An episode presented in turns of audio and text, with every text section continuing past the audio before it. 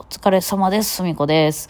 はい、トーク総選挙の、トーク総選挙の結果が出ましたね。2位でした。ふみこ2位でございました。ありがとうございました。おかげさまで、賞金もらいましたよ。賞金ポイントみたいな。ああ、助かります。もう本当に生きていきます。ここのとこめっちゃお金いっぱいもらってるわ、ずっと。ありがたいです。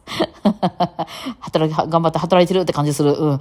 ねえ。10位ぐらいまで入るとね、その何本かもらえますよみたいな賞金が出てたのでね、まあもう私はもう名誉とかいらん。もうポイントをくれっていう方やったんで、いやまあどっかに入ってくれればね、いいなと思って。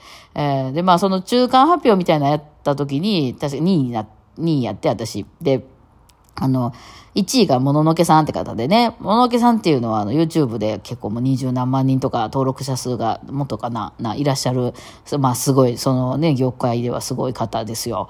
だからまあ、もう、全然叶わないんで、まあ、このままね、2位になんとか食い下がってればいいよなと思ったりして、まあ、他にね、ひょっとしたら、まあ、YouTuber とかそういう方もいらっしゃるから、芸能人の方とかね。で、そういう人が一言さ、もうどっかでさ、ちょっと投票してほしいねんけどとか言ったら、もうバーって来はるえじゃないですか。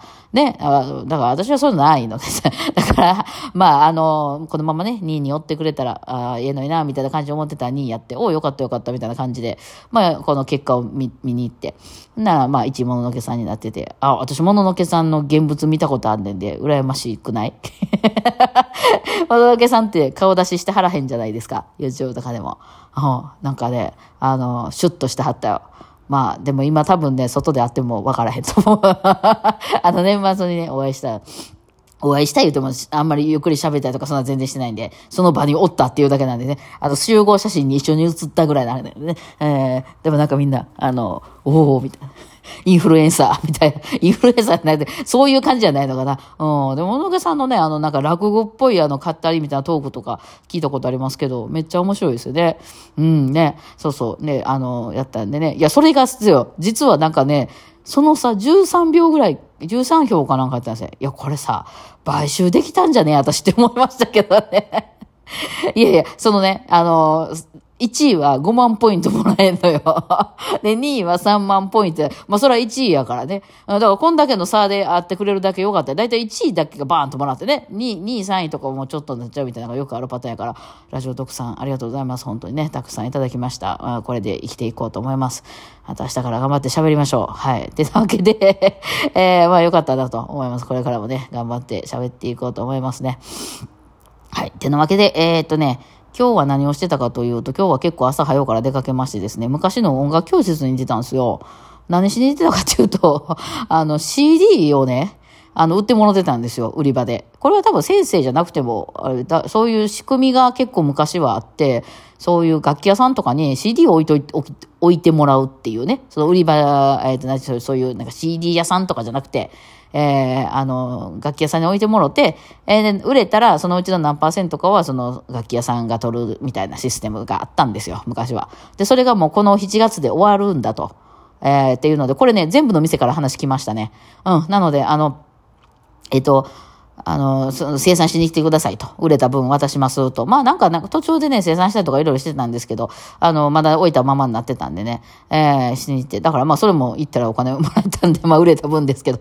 ね、いや、何ヶ月辞めてから私、3月末で辞めましたっけ ?2 月末で辞めました。3月末ね。3月末で辞めたから、3ヶ月、計算できへん。4、5、6、7、ね、3ヶ月ちょいですよね。今辞めてね。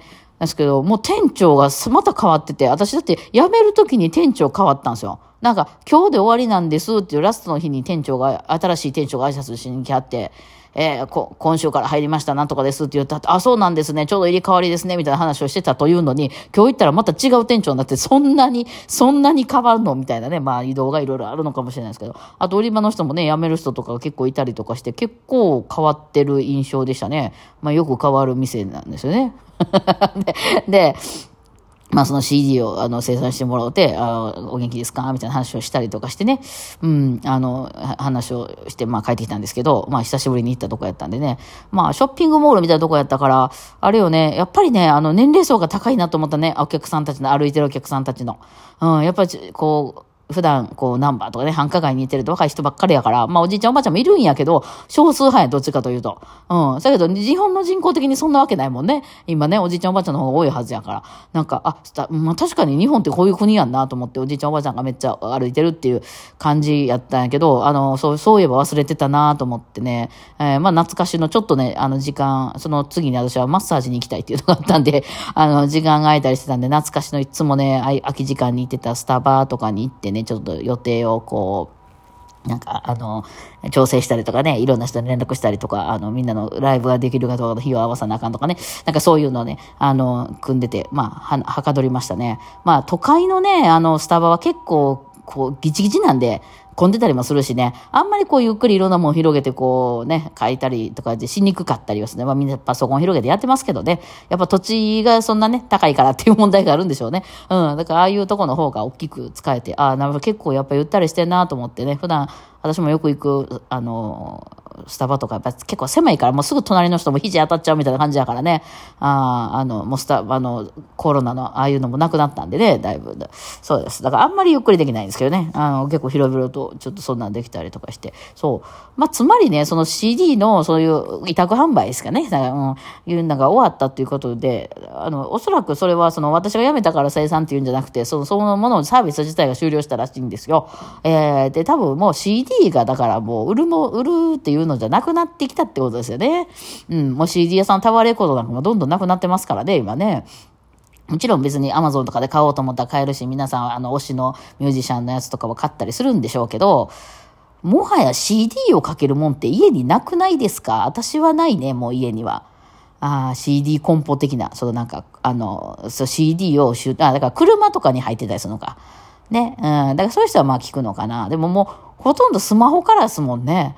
CD 買ってスマホで聞こうと思ったらなんかをかまさないとね、そのパソコンなりなんなりしてないといけないからめんどくさいですよね。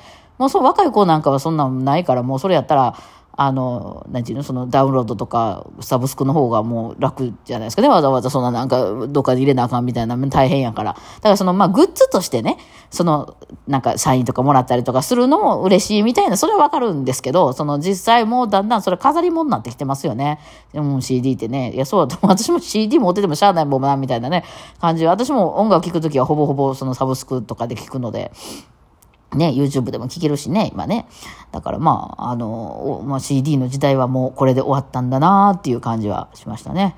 はい、で、まあその後、久しぶりにまた針に行ってきましたね。なんか、針もだいぶ慣れてきたけど、時々チクって痛いのよね、なんか。だからちょっと凝ってるとこ行ったりしてズーンってくるんですよね。結構ね、聞いてていいんですけど。あ、そうや、なんか質問来てたな、一個。急に思い出した。ちょっとそれに答えましょうか。はい、じゃあ残りの時間これいきましょうか。お便り、ジャスミンさんから。質問お願いします。50歳の初心者です。発表会でザイツ弾きます。最近レッスンが楽しくなくて困ってます。プロ目指してないし、コンクールに出る予定もないし、今から音大を受験することもないでしょう。しかし最近先生がガチです。音階練習もごまかしながらやってきましたが、もうそれも許されない感じです。先生にただの趣味だと訴えて、発表会もキャンセルすべきでしょうか？なるほどね。まあ、多分これはご自分で決めはってと思うんですけどね。これ、だから、選ぶ、その方法が何個ぐらいありますかね。例えば、面白くない、まあ、これはだからほんま、ジャスミンさんが決めはるしかないんですけど、なんていうんですかね。だから先生にそういうレッスンしてほしいんじゃないんやって言うっていう方法、まず一個。あとは、そういうなんか楽しいレッスンしてくれそうな先生を探して移るっていう、まあ、この先生を辞めてそっちに行くっていう方法。あとは、まあ、今のまま習うけど、発表会はちょっともうしんどいから出えへんわ、とかいう方法。とか、かな。まあね、先生ってね、そういうなんか趣味でやったことないから、わかんないんですよね。これはだから、楽器屋とか先生の音大とかの責任やね。その習いに来る人がみんなガチでやるわけじゃないから、そういう人にはどういうレッスンをせなあかんのかっていうのをうちらは習うことがないのよね。その私みたいになんかこう攻略したい人はいろいろ調べたりして、なるほどみんなこういう感じなんかと思うけど、先生たちはやっぱ専門家としてしか言ってないし、教え方なんか習ってないんで一切ね。そうなんですよ。だからその自分の来た道を、自分が習ったことを生徒さんにも教えてあげようって、まあそうですよね。うん。例えばほら皆さん別に教えたことないこと、例えば日本語を外国の人に教えるとかでも自分が習った感じで教えませんか？こういうふうになんか習ったし、こういうふうに教えようとか、自分の専門分野とかでも習ってきた通り教えますよね。だからそれやってるんですよ先生は。ただ先生は専門家になったからね、この教えてほしい方も専門家になるみたいな感じで教えちゃうんやけど、まあそうではないことが多いと。ね、だからまあその辺はねどうなんですかね。なんかそれはもうジャスミンさんが決めるしかないですね。で先生に例えばもうちょっと趣味っぽくやりたいんやって言っても、先生は多分そのやり方がベストだと思ってる可能性もあるから、改善はされない恐れは大いにありますよ。うん。そうですか。じゃあもうやめま、そういう財津とかやめときましょうか言うて、やってくれるパターンもあるし、いやいや、でもやっぱりちゃんと弾けるようになろうと思ったらこれぐらいはできないとダメですよってなる先生のパターンもあるしね。それは先生によって違うんでわかんないんで。まあそう、なんていうんですか。いつも行ってる、ずーっと今までよく職場の近くで食べてた、カフェのカレーがね、お昼にいつも食べてたカレーがね、なんかずっと美味しかった、いつもそこ行ってたんやけど、最近美味しくなくなったんですよって言って、それはその中の人の、味付けが変わったのか、こっちの味わい方がちょっと味覚が変わったのか分からへんねんけど、なんかカレー美味しくないんですよね。生き続けるべきでしょうかっていう感じに聞こえるので、まあ、それは、もう、行くのやめるか、その店に言うてちょっと変えてもらうか、もうそれか、そこに、ね、それでもそこに行き続けるなんかメリットか、例えばそのレッスンもね、そうは言っても、いやいやながらも行ってたら将来いいことがあるかもしれへんっていう、まあそういう、あれもありますよね。選択肢もね。うん、それも多分ジャスミンさんが決めはった方が、自分で決めた方がいいと思いますね、それね。まあでもなんか、財津ってちょっと壁みたいですね、みんなね。